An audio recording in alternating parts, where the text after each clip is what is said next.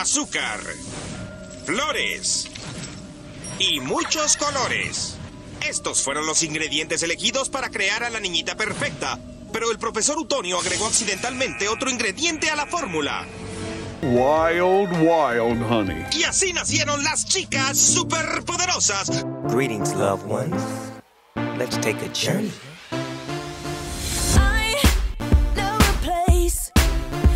Fanaticosos presenta Bear Girls. Las chicas superpoderosas. Hola,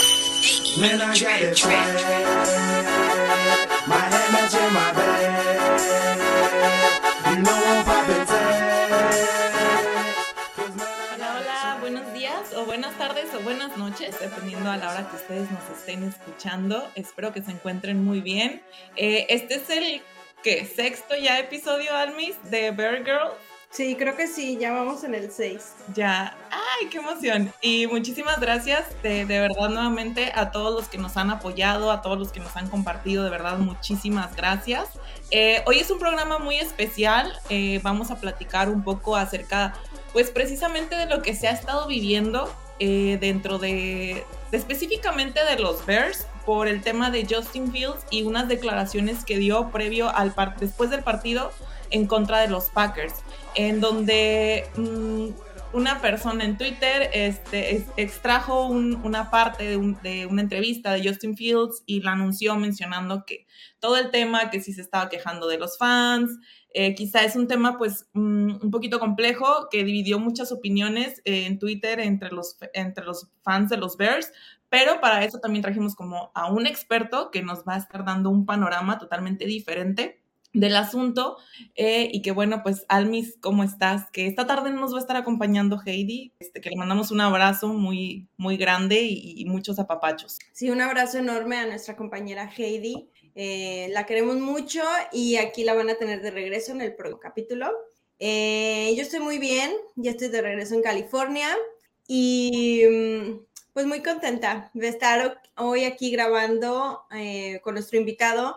Y sobre el tema del que vamos a estar platicando, yo creo que es un tema, pues que ahorita pues está muy fresco por todo el tema de Justin Fields, pero también pues se ha dado en otras situaciones con otros jugadores, entonces está padre tener como el input de alguien que se dedica a los medios para que nos pueda dar como su punto de vista, él cómo lo vive o cómo lo ve desde donde está, ¿no? ¿Tú cómo estás, Minas? ¿Bien? Sí, todo muy bien, gracias a Dios por acá andamos chambeando mucho en mi chiquita ciudad Victoria. Pero bueno, también mencionarles a la gente que nos está siguiendo que esta entrevista, así como la de Joel, va a ser completamente en inglés, pero que esperemos que la vayan a disfrutar. Todavía YouTube no nos da acceso a poner subtítulos mágicamente, entonces creo que les vamos a deber nuevamente los subtítulos, pero Almis, ¿quieres hacer la presentación de nuestro invitado especial? Okay, so we're having today John Buffone, or how do you say it? Buffone? Yeah, right? Yes. Yep, you got it. I'm sorry. No, I was nodding in the backstage. I'm like, I hope she can see me nodding. Yep, that's right. We saw you. So, this episode is going to be about if you can tell us more about of yourself and as well about your opinion about all this media stuff that they do whatever they want to have more clickbites on their, you know, in the internet, you know, how does this work? So we are very glad to have you here with us, joining us to our podcast. As you know, Heidi is not going to be able to join us today, but she sends you a lot of hugs. And maybe in another episode, we can be again the three together with you hanging out and having an interview. Yeah, and thanks for having me on. Definitely miss talking to Heidi, but you know what? We talk all the time on Twitter and Instagram and all that other stuff. So I'm sure I'll be talking to her, but I really appreciate you guys having me on. No, thank you for saying yes and for sharing us a little bit about your life and about your you know, your experience on media and this topic that I don't know, it's been really confusing to see a lot of different opinion on Twitter, especially about Bear fans. Like they are, you know, like say talking bad about Justin Fields. Another one that they are supporters of him. But you know, like you know a little bit more the media side. But we want to start first with that you talk to us about your life, like where are you from? You can tell us a little bit more about you for the guys that first, you know, like they're watching us the very first time, which is your main job, your hobbies, etc. So I've had a very, I would say, diverse career because I grew up just about an hour north of Pittsburgh. So I grew up in a big area of Steeler fans. So when I was growing up, it was all Steeler fans and I was a Bears fan. And, you know, the Steelers were always good and the Bears were always bad. So it was kind of difficult to live in that area. And so I went to college and I was a major in broadcasting. And once I got out of college, I got my very first radio show on a very small radio station about an hour north of Pittsburgh. And I think it was just powerful enough that if you were standing in the parking lot, you could hear it. It was a very small radio station, but I loved it. I had my own sports show. It was just awesome because I was 22 years old and I was doing my own show and maybe somebody was listening to it. And then I transitioned over to newspaper and I moved out to the central part of Pennsylvania. And then I tried my hand at television reporting for a while. I did television reporting for 2 years, just doing straight news, just, whether it be, politics or, breaking news or robberies and all that fun stuff. And then went back to newspaper and I was an outdoors reporter, hunting, fishing, hiking, all that outdoor stuff. And then I decided that I was just going to switch sides. And then I started doing government relations with media as a media specialist. And so now what I do is I work for a political association in Pennsylvania, kind of guiding people on how to interact with the media, because I was part of the media. And now I'm coaching people on how to conduct themselves in interviews or how to get the most amount of media attention. If there's something that they think is newsworthy, how do we connect with the media to make sure that it gets out there? So for a sports fan, I guess the best way I can describe it is I changed jerseys at halftime. I went from being part of the media to being on the other side of that and dealing with the media. So I've kind of gotten the best of both worlds. And it's been a crazy career because it's only been 11 years and I've packed a lot of stuff in that 11-year career. So it's been fun. Yeah. I packed all that in basically a decade, and it's fun because I just jumped from one thing to another, and I've learned a lot throughout the way, and I have a lot of that to I owe a lot of that to my uncle, but I'm sure we're gonna get into that later. Of course, we're gonna get into that later. So it was difficult for you, to switch from sports to politics. And, robbery, that kind of stuff. I personally don't like that. Yeah. I just rather to stick in sports. It's kind of difficult, though.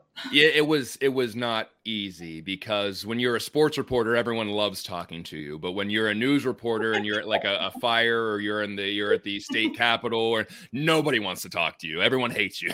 And so it's funny because one of the things that we always said in the newsroom was the pay is terrible, the hours suck, but at least at the end of the day, everybody hates you. And that's kind of what we always said. It's you're doing it because you want to do it. You're certainly not doing it for people to like you. You're certainly not doing it for the pay. You're certainly not doing it because the hours are good, because none of those are true. But it was fun, and it was good to get that experience because you get to see what else is involved with news. And I was on television, which was a different thing for me. The way that you write a newspaper article is way different than the way that you write a television script. And so then you got to go out and you got to worry about your appearance. You got to wear a suit every day, even if it's 95 degrees outside. You got to have a suit on, and you're outside with a microphone. Meanwhile, I'm just pouring down sweat, and I'm like, why am I doing this? But it was.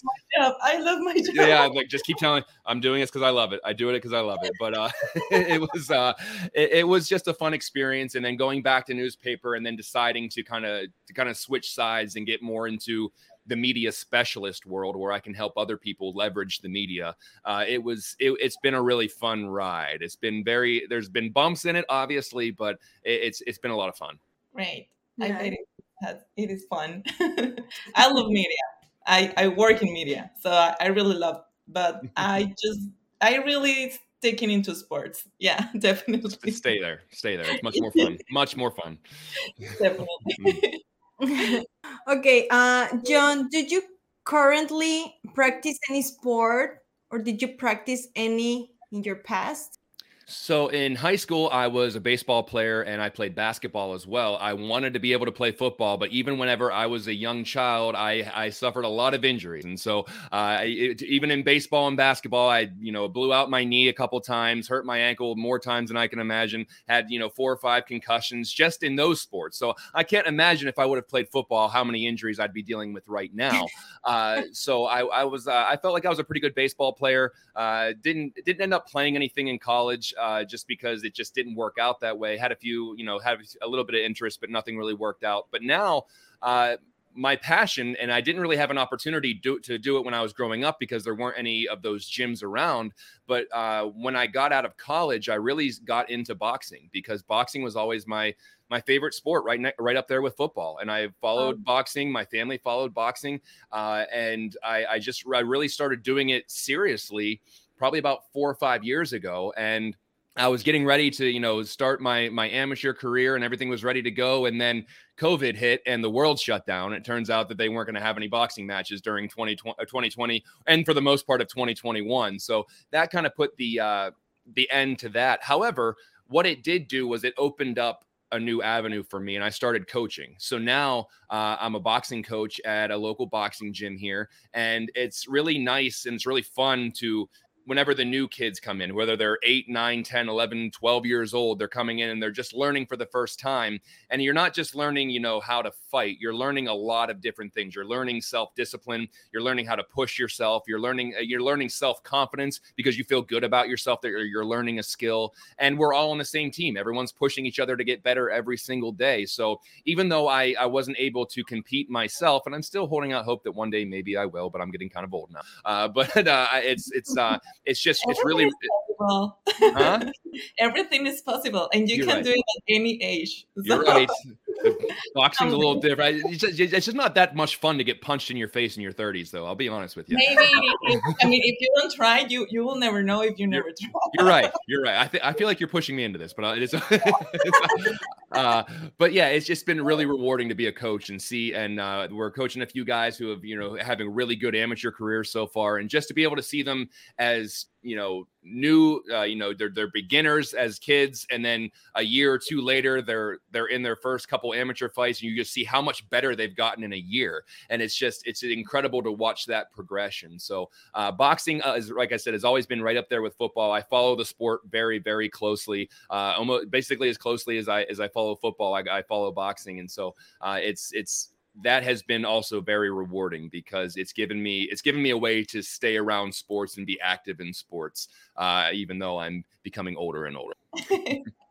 Great. So before we get into the, your fanatism for the Bear and how do you get in touch with the Bears and everything, who do you think is the greatest boxer of all time and why? Julio César Chavez. I knew you were going to say Julio César Chavez, and you're probably right. However, I grew up in an Italian family where we watch all the Italian boxers. So the first name that always comes to mind is Rocky Marciano. He's the only undefeated heavyweight of all time, 49-0. I know that he fought back in the 50s, and that was like getting up on there like 80 years ago or whatever it is. So, I agree. If I'm gonna be fair about it, it's probably Julio Cesar Chavez. But I'm always gonna go with Rocky Marciano, the Italian heavyweight, because I'm a heavyweight. I'm Italian. I'm going with Rocky Marciano. But you know what? You're probably right about Julio Cesar Chavez.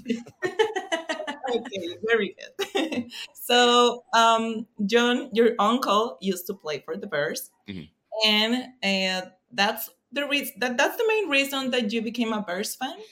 Oh, yeah, because growing up in Pittsburgh, it would have been real easy to be a Steelers fan because in the 90s, they were really good and they were always in like the AFC championship game and everyone's always cheering. Here we go, Steelers. And, they sometimes it's OK to take off school if the Steelers are in the playoffs kind of thing. And so I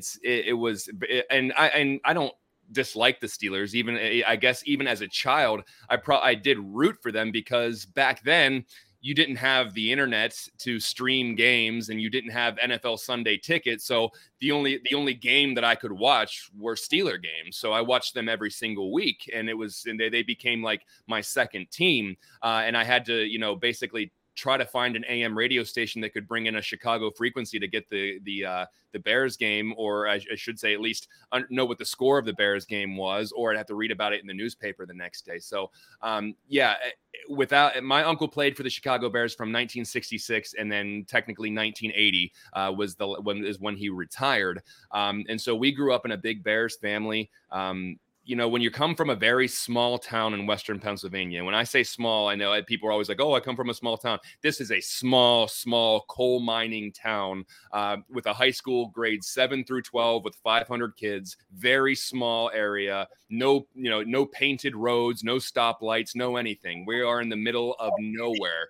And yeah, it's just it's very peaceful, but to have a professional football player come out of that town is very unlikely. And so he graduated high school. He went to the University of Louisville in Kentucky, and he was drafted in the 4th round by the Bears. Was also drafted in the AFL, I believe, by the Chargers, but he chose the Bears because they in the 60s they were a great team, and he was excited to go to Chicago. And then just when he got there is whenever they started, being pretty bad. But anyway, he played with some of the best players of all time. He was good friends with Dick Butkus. He played with Gale Sayers and Walter Payton. So he played with all these guys, and he has so many cool stories. One of the best stories he ever told me is back then, you weren't required to get your picture taken for a football card. So if you try to find my Uncle Doug's football cards, he only has out of his 15-year career, I think he only has 6 because he never wanted to get his picture taken for his football card. So he would always tell me that him and Dick Butkus would just go hide in the locker room while the photographer was there because they never wanted to get their picture taken for their football cards. So they would wait in the corner of the locker room until the photographer left, and then they'd come out of the locker room because they just didn't want to get their – they're like, I don't want to get my picture there. The one thing about my Uncle Doug, just incredibly humble, did not play into I'm a big football player, did not want to promote himself as anything better than anybody else, so much that he hated the idea of getting his picture taken for a football card, which most people would think is really cool. Like, yeah, I want to get my pic. I would be like that. Yeah, take 1,000 pictures. Let's just keep the cards coming. I know that's how I would be, but he was not like that. He just wanted to play football. He loved playing football, and he loved talking about football, which is what he did after his career. He worked for 670 AM The Score in Chicago. He did all the Bears post-game shows for a very, very long time until he passed away in 2015. So he was the Chicago Bears. He played for the Chicago Bears for 15 years, and then all those decades afterwards did the radio show for the Bears post-game shows. And if you YouTube any of his rants on the radio, they're legendary because he would just rip into the team. He would just no mercy because he loved the team so much and he wanted them to be good so badly that he would just scream when they weren't playing well. And he was just so passionate about it. And I hope, and I always say this whenever people ask me is I hope I can have half the passion that he had about this team because he was so entertaining, so knowledgeable, and just energetic about football in the Chicago Bears. And I try to have that same style when I'm talking about them because he had style. Maybe a little bit, but he was such a huge influence on me. And so just to kind of go a little deeper, that radio show that I was telling you about that barely anybody probably listened to because the signal wasn't strong enough. I remember I was probably a year into that show and he gives me a call, and I always love getting calls from Uncle Doug. And he's like, how about this? He's like, how about I come on your show once a week and we talk about the NFL? And this is a guy that is doing the Bears post game show. He's doing, cameos and he's doing stuff for NFL Films at the time. He has a lot of stuff on his plate, and he's going to come on my show where I think maybe 4 people were listening. And I was like, that's incredible. I'm like, absolutely. Yeah. So he's like, I can give you a 15-minute segment every week. And I said, that's wonderful. Let's do it. And you know what? Every time he came on my show, he was on there for at least 30 minutes. We would just keep talking. Wow. And a lot of the times I'd forget that I had to go to break, or I'd forget that we have to do, because I was just talking to him. It felt like I was just talking to him on the phone. It was probably the best experience I ever had professionally because I was just talking sports with my Uncle Doug, not knowing that I was getting all of this information. He wasn't just boosting my ratings. He was showing me how to conduct an entertaining radio show. He was showing me how to be entertaining, how to keep the energy up, how to be knowledgeable, how to prepare for a show. And that's invaluable. You don't realize these things until years after the fact, but how many young broadcasters would have loved that? Mentor, right? Mm-hmm. Like he was like your mentor. Yeah, absolutely. Absolutely. And how many young broadcasters would have died for that opportunity to have this guy on their show every week and to teach them that. And, like I said, you just don't realize how grateful you are for something until years after the fact. And doing that radio show, I was not making any money at all. I think I was clearing maybe like $150 a week, which is not, that was years and years ago, but it was not very much money. And I had to decide whether I wanted groceries or a haircut. And so it was a difficult time. And I remember having a lot of conversations with him, and he's just said, stick with it. Something's going to happen.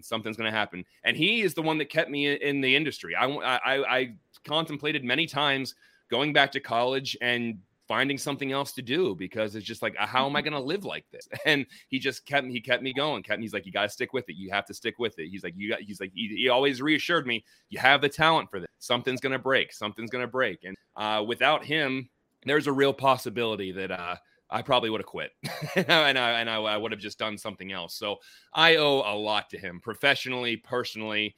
He's the reason I'm a Bears fan. He's the reason I'm still in the media. He's the reason I have the style that I have whenever I do my own shows. So I owe a lot to him. And it's not just because he was a great football player. It's because he was a great person. Right.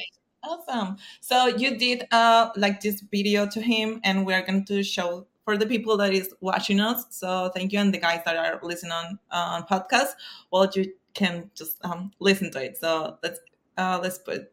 When people ask me what my Uncle Doug was like, it's difficult to answer. Do I tell them about the big goofy uncle that came home to Pennsylvania 3 to 4 times a year? The guy who picked me up as a 1-year-old and called me Sumo? Do I tell them about the guy that always sent Chicago Bears gear home to me when I was a teenager and never acted like he was anything other than another Buffone in the basement talking about football and fishing? Or do I tell them about the guy that taught me how to be a professional radio host? A guy who had so much on his own plate, but still made time to come on my show and mentor me when I wanted to get out of the business. And he did that out of the sheer kindness of his heart. You see, you may know him as one of the best linebackers in Chicago Bears history, or you may know him as an incredible radio host. I'm fortunate enough to know him as Uncle Doug. And not a day passes that I don't think of him and what he did for me. But it's true that you don't know how fortunate you are to have someone until they're gone. I miss you.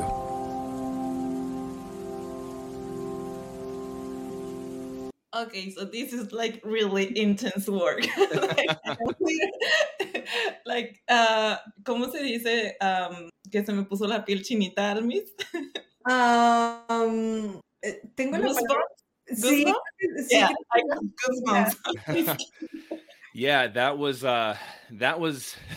tough to do. That was 6 years after he 6 years after he passed away, and every you think about it, every time it comes around, and and you, like I said in the video, it's like you I wish I would have been able to say it more, but I think he knew.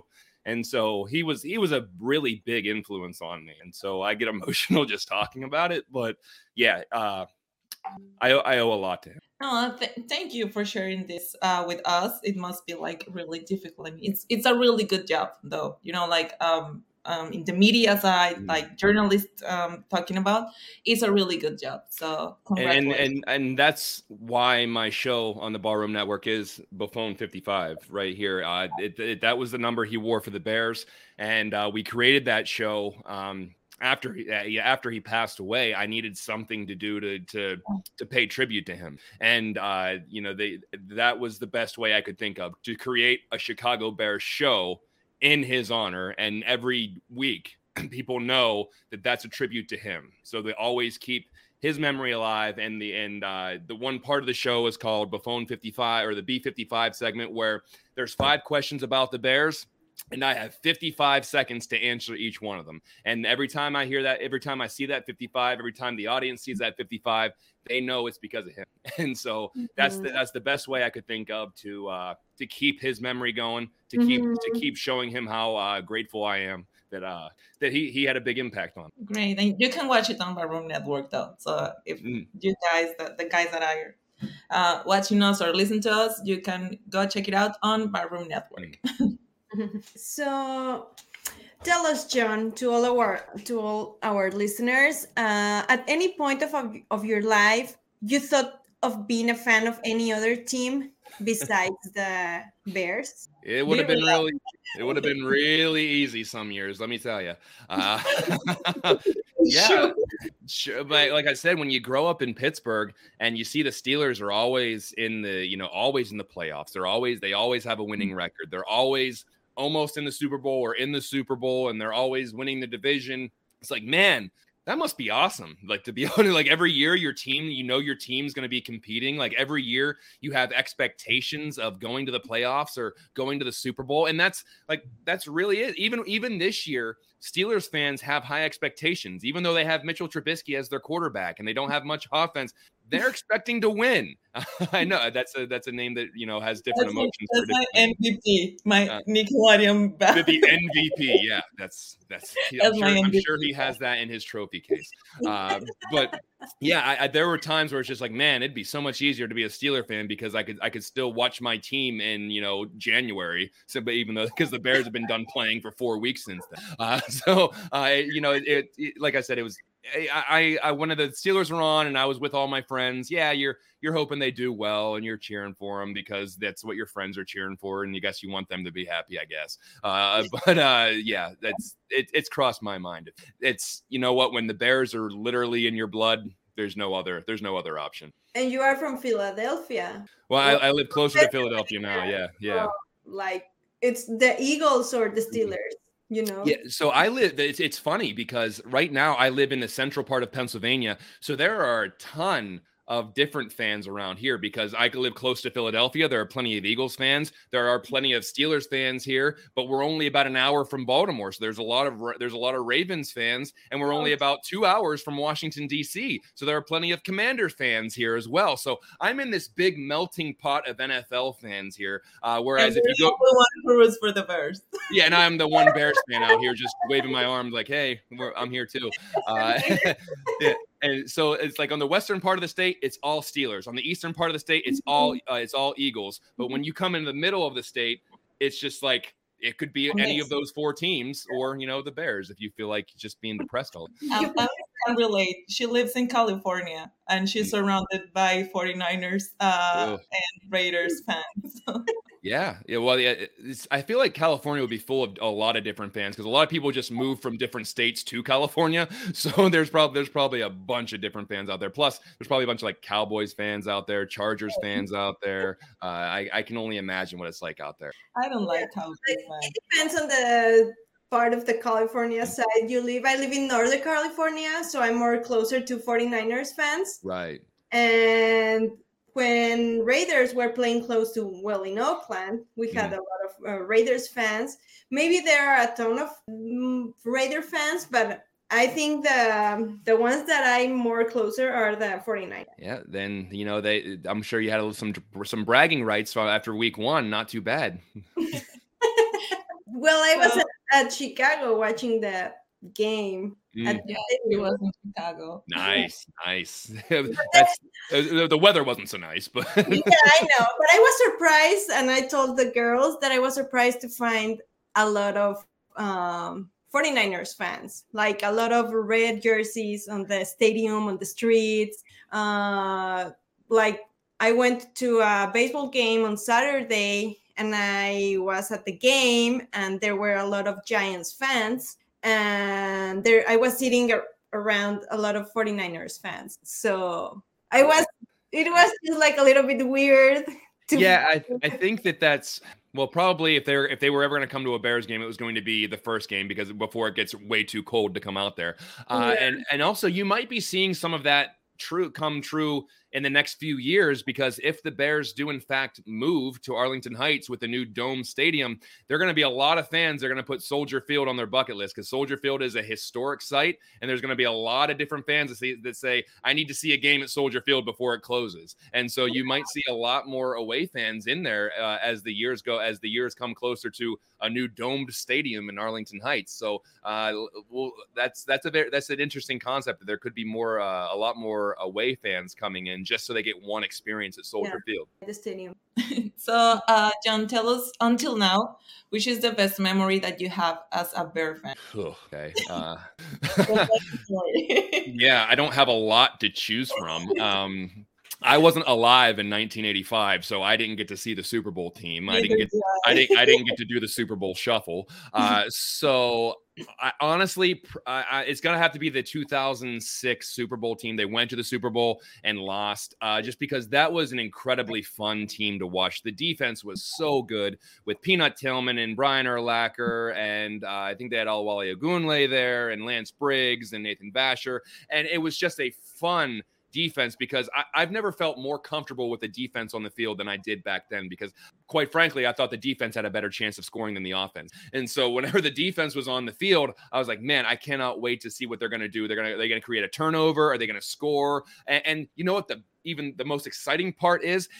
Even if they got a 3-and-out and they forced a punt, that's the year Devin Hester was a rookie. So you always knew that Devin Hester had a chance to take the punt return to the house. He was their best offensive weapon, was Devin Hester on kickoff returns or punt returns. And so not only was the defense fun to watch, but you knew if they did their job, which they probably were, Devin Hester was going to get a chance to touch the ball, and it was going to be electricity. Hell, he ran the first kickoff back in the Super Bowl. I remember I was a freshman in college, and I'm watching this, and I'm like, oh, my God, the Bears are going to win the Super Bowl. And, well, obviously they didn't, but I don't think I've ever had that feeling since in my life, because they haven't, 2018 was fun, and they had a great defense, but they didn't win any playoff games. So it has to be that team that went to the Super Bowl, because that defense was incredible.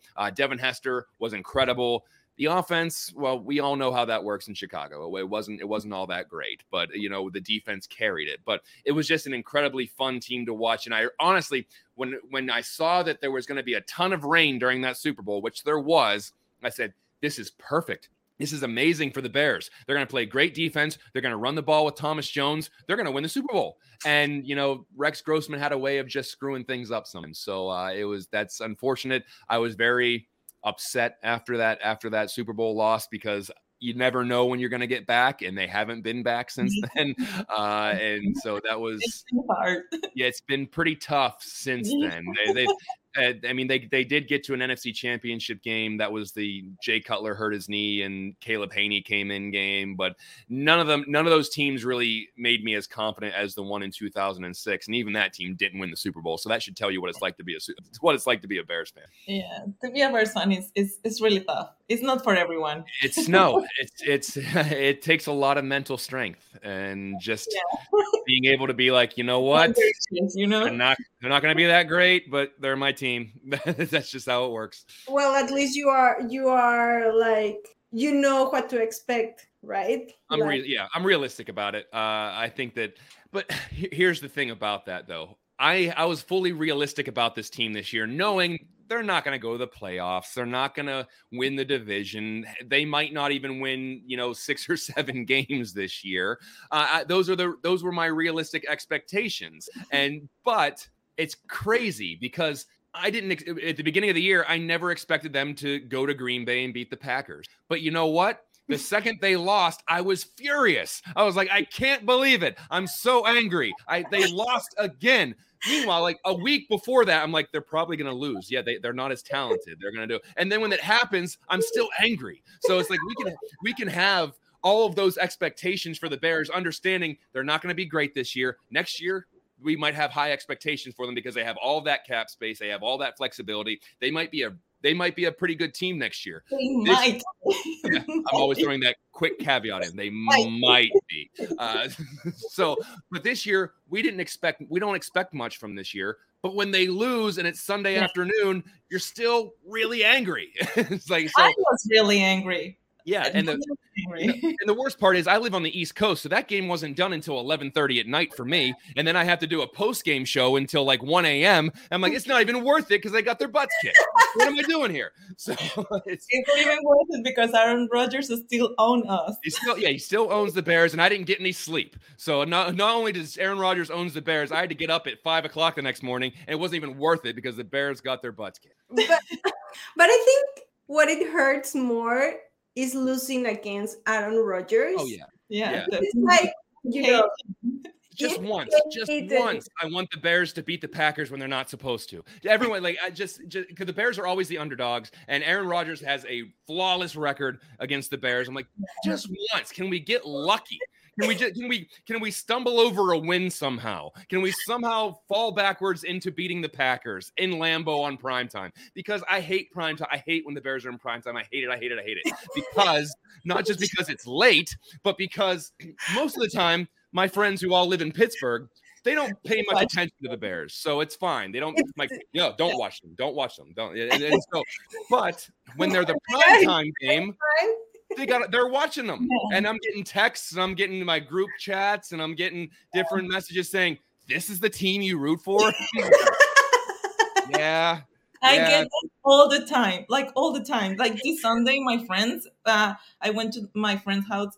He's a Packer fan, so you know, and oh my God, I couldn't just take him. Like he was just, I told you they were not gonna win, and Aaron Rodgers is the best, and blah blah blah. And I was like, if the Bears didn't play in Chicago, they would never be on primetime, because the reason they get all these primetime games is because it's a very huge media market, and they know people are gonna tune in, and they know people are gonna tune into Bears and Packers, because most of the time they only put good teams in primetime, or at least teams that are supposed to be somewhat good in primetime.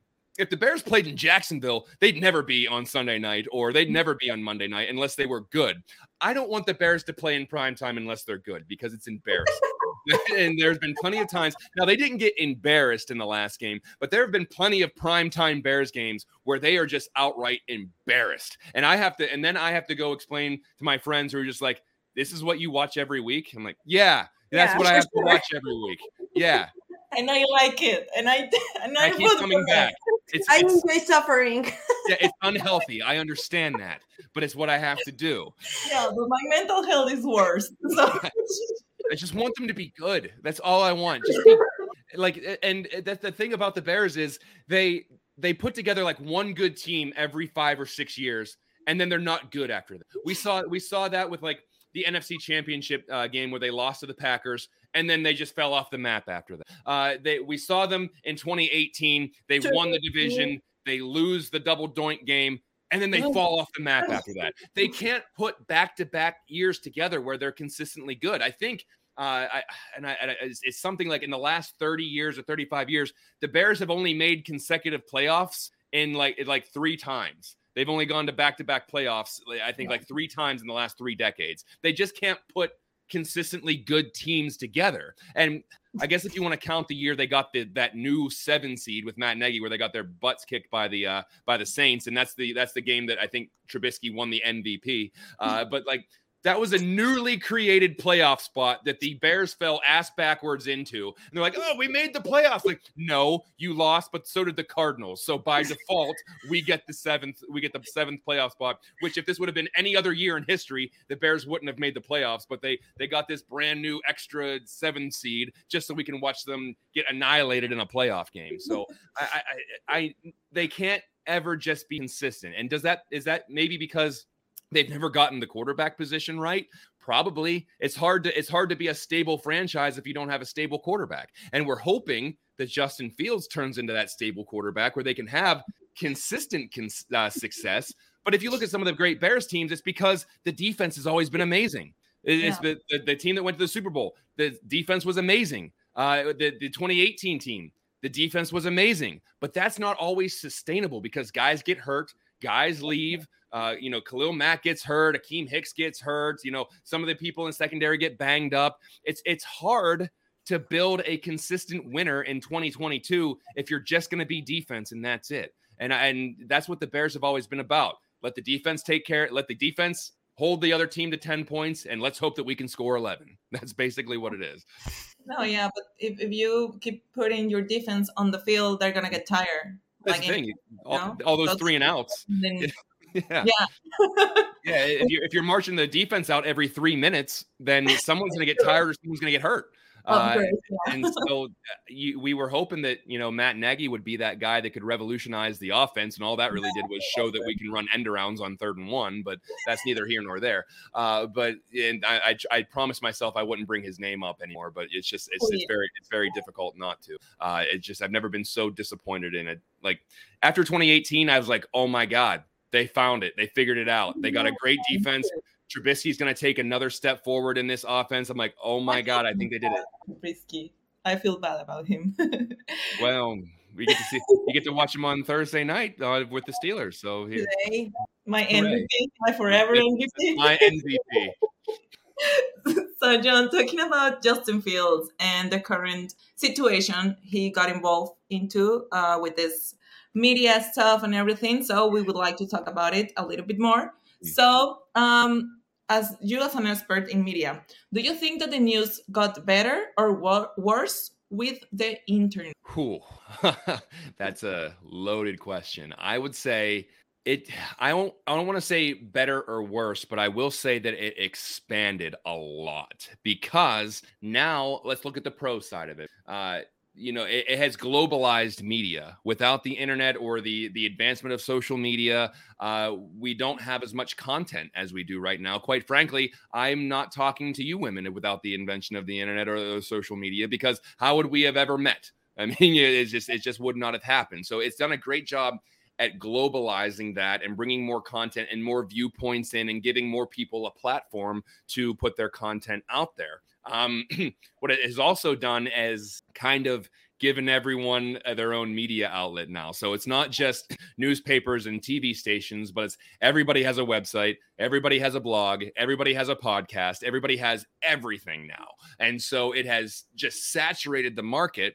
And what it has done is it has made this rat race for everyone has to be first, or everyone has to have an opinion that no one else has, because you're competing with so many different websites, so many different blogs, so many different podcasts. You have to stand out somehow because there's just so many of them. And so it used to be, You wanted the stats of the Bears game, you got them in the newspaper the next day. You wanted to see highlights from the Bears game, you watched it on your local news at 5:00. And that's kind of what you did to get your news. Now it's instantaneous. With Twitter, you have stats the second they happen. With the advancement of the internet, you literally have that information at your fingertips. So the way that you have to get viewers and listeners is to craft things uniquely. And by that, sometimes you get some of these clickbait things. And I mean, the clickbait idea has been around well before the internet came around. Those tabloids that you get at the cash register in a grocery store talks about, a woman gives birth to a bat. Like there's always been those crazy tabloids that have been trying to get people to be like, what? I need to see this. And so they have that, they have the old tabloids there. So the idea of this now is, and it's not just sports, it's across the board with, like TMZ and all of these, everyone has like these, the gossip columns, and even reality TV that people refer to as like, trash TV. People are watching. There's no garbage TV. They're like, there's no content to it. You're not taking anything out of it. It's just mindless entertainment. And so when you see some of these things happen, yes, people are going to latch on to small things and try to blow them up because they know that they need to stand out. They need to be the one that somehow breaks the news or has a hot take on something, or they're the ones that are stand up, because you can't just do straight reporting anymore because everyone does it. And everyone does it instantaneously with a snap of a finger. So you have to find different ways to have your outlet stand out. And there's still obviously room for very good journalism, very good stories, deep dives, interviews, and long pieces that you can put together that you work on for days or perhaps even weeks. But in the meantime, you got to fill space, and you're finding anything you can. It's like, oh my God, Justin Fields ate a cheeseburger on Tuesday. What does this mean for the Bears offense? And it's like, and so there's gonna be some of those sites, and it's never gonna get.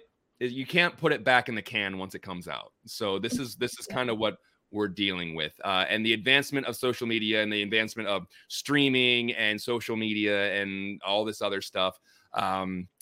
It's going to be like this, where they're going to find tiny little things, and athletes need to find a way to tune that out. So talking about more about the athlete side, do you think that misleading news can affect an athlete's performance and their career? If they let it. I'm not a professional athlete, so I don't want to speak for them, but I will say that it's possible I think social media is a great tool for athletes. We see what Tom Brady does on social media, and it's fantastic. And he's able to push his brand on there, and he's able to make money on it. And he's able to make funny, memes and funny things, and people love what he puts out there. And I think that he probably has a team that helps him with that. So I would say that social media is a great way to push your brand. It's not a tool to figure out what people are saying about you, because you'll go insane, because fans now have an outlet to boo you from across the world. They have the Twitter. You can, if you have fans in Europe or Mexico or Canada or wherever, they can at you anytime on Twitter and say something rude to you. Unlike in years past, before Twitter and social media, they would just scream at their TV. Now they pick up their phone and they try to send you a DM. So I think that there's a good way for them to use social media and to push their brand, push their popularity, and capitalize and monetize that. But also, I think it's important that they turn off any function where they can see what they're mentioned, because it's not going to do you any good to see what people are saying about you, because some guy with 2 followers in Saskatchewan, Canada, said that you can't throw the ball. Unless you're the kind of person that absolutely needs that motivation where people are saying things about you, which I'm not that person. Maybe some people are, where they have to see the negative said about them to really turn that into fuel.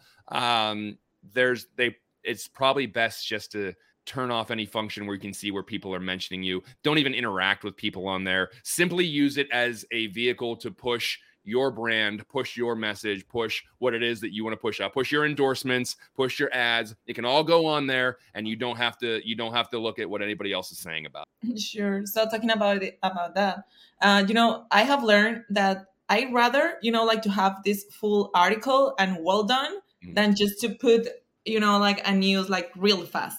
I think that's pointless, and you as a media, especially in media, how can we help to do better articles and less clickbaits? Do you think that this is worth it, or do you think that this is going full clickbaits in the future? I don't think it's going anywhere. So I think that comes down to the individual now. The individual can say, I'm going to write in-depth articles that give people great stories and give them a better understanding of the people they follow in sports. And I think that's incredibly noble to do. And there's definitely a space for that.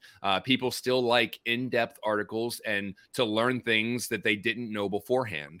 But like I said before, there are going to be outlets, and if they found a groove, they found their groove where they're going to put that quick hitting cheap stuff up there because people are consuming it. And people like to get into Twitter arguments about stuff. How many people did we see arguing about the Justin Fields comment? That was a full-blown media firestorm for a couple days. And some of those videos got thousands upon thousands of views.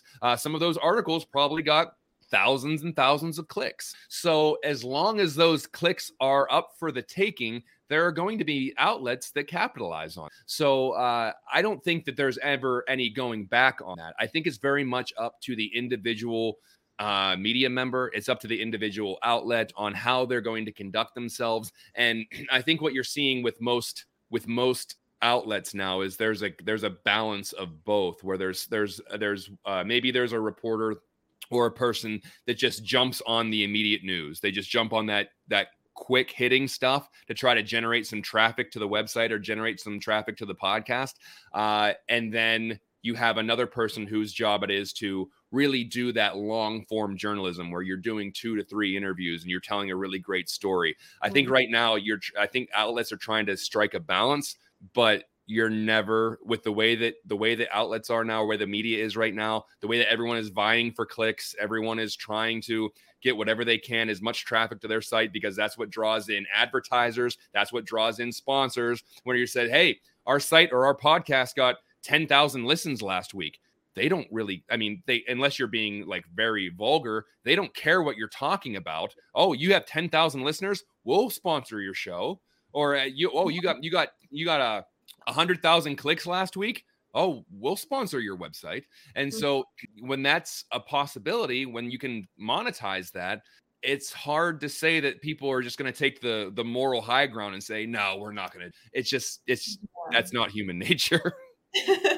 That's right. So John, thank you so much for, for being here with us and, stop by and give us a little bit of your time. So tell us where we can find you, when is your show going, and where we can find it. Excellent. I appreciate you guys having me on. You can follow me on Twitter at JD Buffone. Yes, that D does stand for Doug.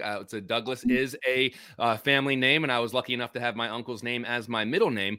And then on the Barroom Network, Buffone 55 airs every Wednesday at 7 Central, 8 Eastern. And then as soon as the Bears game is over, no matter what time that Bears game is at, we do the post-game show. It's called Bear Football. Me, Danny Shimon, and Tyler Ellis, where we do a very raw, emotional post-game show. And the coolest part about that is my uncle always did the post-game show for the Bears. And so the fact that I get to do a post-game show for the Bears is incredible to me. Like I said, if I can have an ounce of the passion that he has, then I know that I'm doing a good job. So at the second that scoreboard hits 0, we go live and we start talking about the Bears game. Win, lose, or draw, we're either really happy, really mad, we're certainly loud. Really drunk? No? No, me personally, no. The rest of the guys, I can't speak for them. But it may surprise you that I don't yell very much during Bears games. And it's like I yell on my show, but I when the game's going on, I think it's just I internalize all of that. I'm sitting there and I just have my hand on my chin. And I'm just like, I can't believe they're screwing this up again. I can't believe it. So maybe like 1 or 2 times. Now when they went for it on 4th and goal and I saw Justin Fields in the shotgun formation, yeah, I screamed at the TV. I'm like, what are you doing? And they, I think that he did cross the goal line. I think that was a touchdown.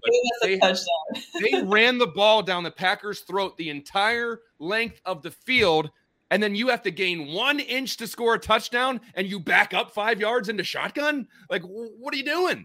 And so that was one of the few times I yelled. I was in my basement by myself, and I yelled at the TV. And I'm like, well, I'm sure they heard me, but I was just. I try to internalize all of that anger. So I know that I'm going on the air as soon as the game's over. So just save that anger and let it explode once the lights are on. So as soon as the Bears game is over, we go live, whether it's the Barroom Network YouTube channel, the Twitter feed, our Facebook feed. You can find it on any of that. And then you can interact with me on social media. It's not exactly I wouldn't call myself a must follow, but I do get snarky during Bears games. So I always welcome anyone to follow me at JD Buffone on Twitter. And thanks again for having me on. It's been a lot of fun.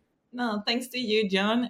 Almi, something else you're going to add before we close? Thank you for coming and visiting us, our podcast. Like, I'm always surprised about all the knowledge that people has about like the Bears, the football, the sports, like everything. So for me, always it's just like a pleasure to listen to everybody. It's my pleasure. It's always therapeutic for me to talk about the Bears.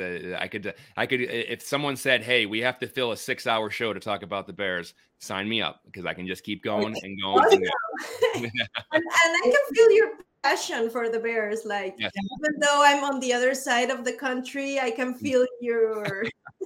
No, I always say on my show, the Chicago Bears winning the Super Bowl is the most important thing sports-wise to me in my life. Now, there are things that are much bigger than football, but as far as the sports world goes, I have a lot of rooting interests. I love baseball, basketball, hockey. Obviously, I love boxing. First and foremost, it's the Bears winning the Super Bowl. I have to see it. I have to see it before I die. I know that sounds crazy, but there are franchises that have never won a Super Bowl, and it's been around for a long time. The Browns have never been to a Super Bowl. The Lions have never been to a Super Bowl. And it's been almost 40 years since the Bears won a Super Bowl. And if it takes 40 more years, I'm going to be in my late 70s. So, or early 70s. How old am I? Or I'll be in my mid 70s. And so I have to see it. And I don't want to be, in my last years when it happens, because this is the thing about football. We only get so many shots at it. I know it's always like, wait till next year and wait till next year. You know what? You only get so many seasons. You only get so many years to watch football. And in my 34 years of existence, the Bears have never won a Super Bowl, and they've only been to one. And there are football fans who have been fans of teams for 50, 60 years and have never seen their team win the Super Bowl. That is scary to me. Something that I invest so much emotion into. I invest so much of myself into this sport and rooting for the Bears. It's scary to me that there's an actual possibility that I could never see them win a Super Bowl. So every year is precious. Every game is precious because we don't know how many more seasons we have. So it's I feel bad. Yeah. I'm glad I could leave you on a very happy note. I watched football in 2012. Yeah. But I will easily could be rooting for Patriots or Seahawks, but no, I choose the Bears. What happened? Oh man, you're cursed. you could have picked anybody. You literally could have picked anyone. We're talking the Chicago Bears. I have to root for them. I have a bloodline into the team. I have to root for them. That's even worse. You chose this life. Like, what are you doing? Like, doesn't like suffering. Yeah, how can I be miserable for the next 40 years? You know what I'm going to do? I'm going to root for the Chicago Bears. That's exactly what I thought, Yes. How can I put myself in the worst mood possible? I'm going to start rooting for the Bears. Well, at least you have the Cubs on Chicago. Here's the thing about this, though. I'm rooting for the one Chicago team that doesn't win anything because I'm from Pittsburgh. So outside of the Bears, I'm a Pittsburgh fan for everything else. I root for the Pirates, who are terrible. I root for the Penguins in the NHL and hockey. They're pretty good, so they're my saving grace. I get to watch the Penguins. They're a good team. I've got to see 3 Stanley Cups in my lifetime. Well, technically 5, even though 1991 I could. Probably couldn't even talk yet. But that's when they won. So I have the Pirates and the Penguins. But other than that, the Penguins are the only team that I've seen that have really won a championship for me. I do root for the University of Louisville because that's where my uncle did go to college and played football there. So I do root for them in both college basketball and college football. But it's rough out there, man. I tell you what, there's just not a lot of happiness. The Pirates, I think, have made since I've really started watching football or baseball. They've made the playoffs twice or maybe 3 times. They've never really been a good team. They had 20 straight losing seasons or something like that. So it's a rough life. I can see why I'm drawn to boxing because I don't really cheer for anyone. I just cheer for a good fight. And so I don't have because then my heart won't get broken. And actually, my favorite fighter is Gennady Golovkin, who just lost to Canelo Alvarez. So that worked out really well. So even the one fight though. No, they waited too long. Golovkin's 40 years old. He's lost a step. They moved up a weight class. Canelo has a hand injury that he needs surgery on, so he's probably not going to fight again until next spring. The one guy that I do root for lost. So that just keeps everything going in my life as a sports fan. I don't know. In a past life, I must have won 6 Super Bowls. I think, I honestly, in my last life, I must have been cheering. Every team that I cheered for must have won a championship every year because it's just evening out now. But it's fun. I can't imagine I always think about people who don't like sports, what do they do? What do they do in their spare time? I don't what do you just go for walks? I don't understand. I honestly don't know what people who don't like sports too, and I'm not disparaging that. Doesn't like sports. I do know people that they are like anti-sports, and I'm like, okay, what do you do all day? You know? And I'm sure they have hobbies. I'm sure they have interests, and I'm not disparaging any of that. It's just like I actually can't figure out what I would do if a sports one, like in 2020, whenever the world shut down and there were like no sports, I was lost. I was like, I read books about, that's basically what I did. And so I can't imagine my whole life and just like, okay, today I don't know. I have nothing. If there's no sports, I'll watch sports every single day of my life. I'll talk about sports and football and boxing in particular, but I just, it's a lifestyle, I guess. And it's a good lifestyle. So right. Thank you so much again, John, for being with us. And I hope you enjoyed the podcast and the show. I'll come back anytime. Thank you. Y muchas gracias a toda la gente que nos estuvo viendo. Compartan el video, ya saben. Armis, ¿dónde te podemos encontrar a ti en Twitter? En Twitter como @ALMISS. Almis. Almis. Muy bien. A mí me pueden encontrar como Nas Lebriones. Así estoy en Twitter. Y también podemos cotorrear, platicar un poco por Instagram, también me pueden encontrar como @naslebriones. Compartan el episodio, muchísimas gracias por el apoyo. Nos vemos en el siguiente episodio de Bear Girls. Un saludo muy grande y un abrazo a Heidi. Te queremos mucho y esperamos verte en el próximo episodio. Hasta la próxima y Bear Down. Bye bye.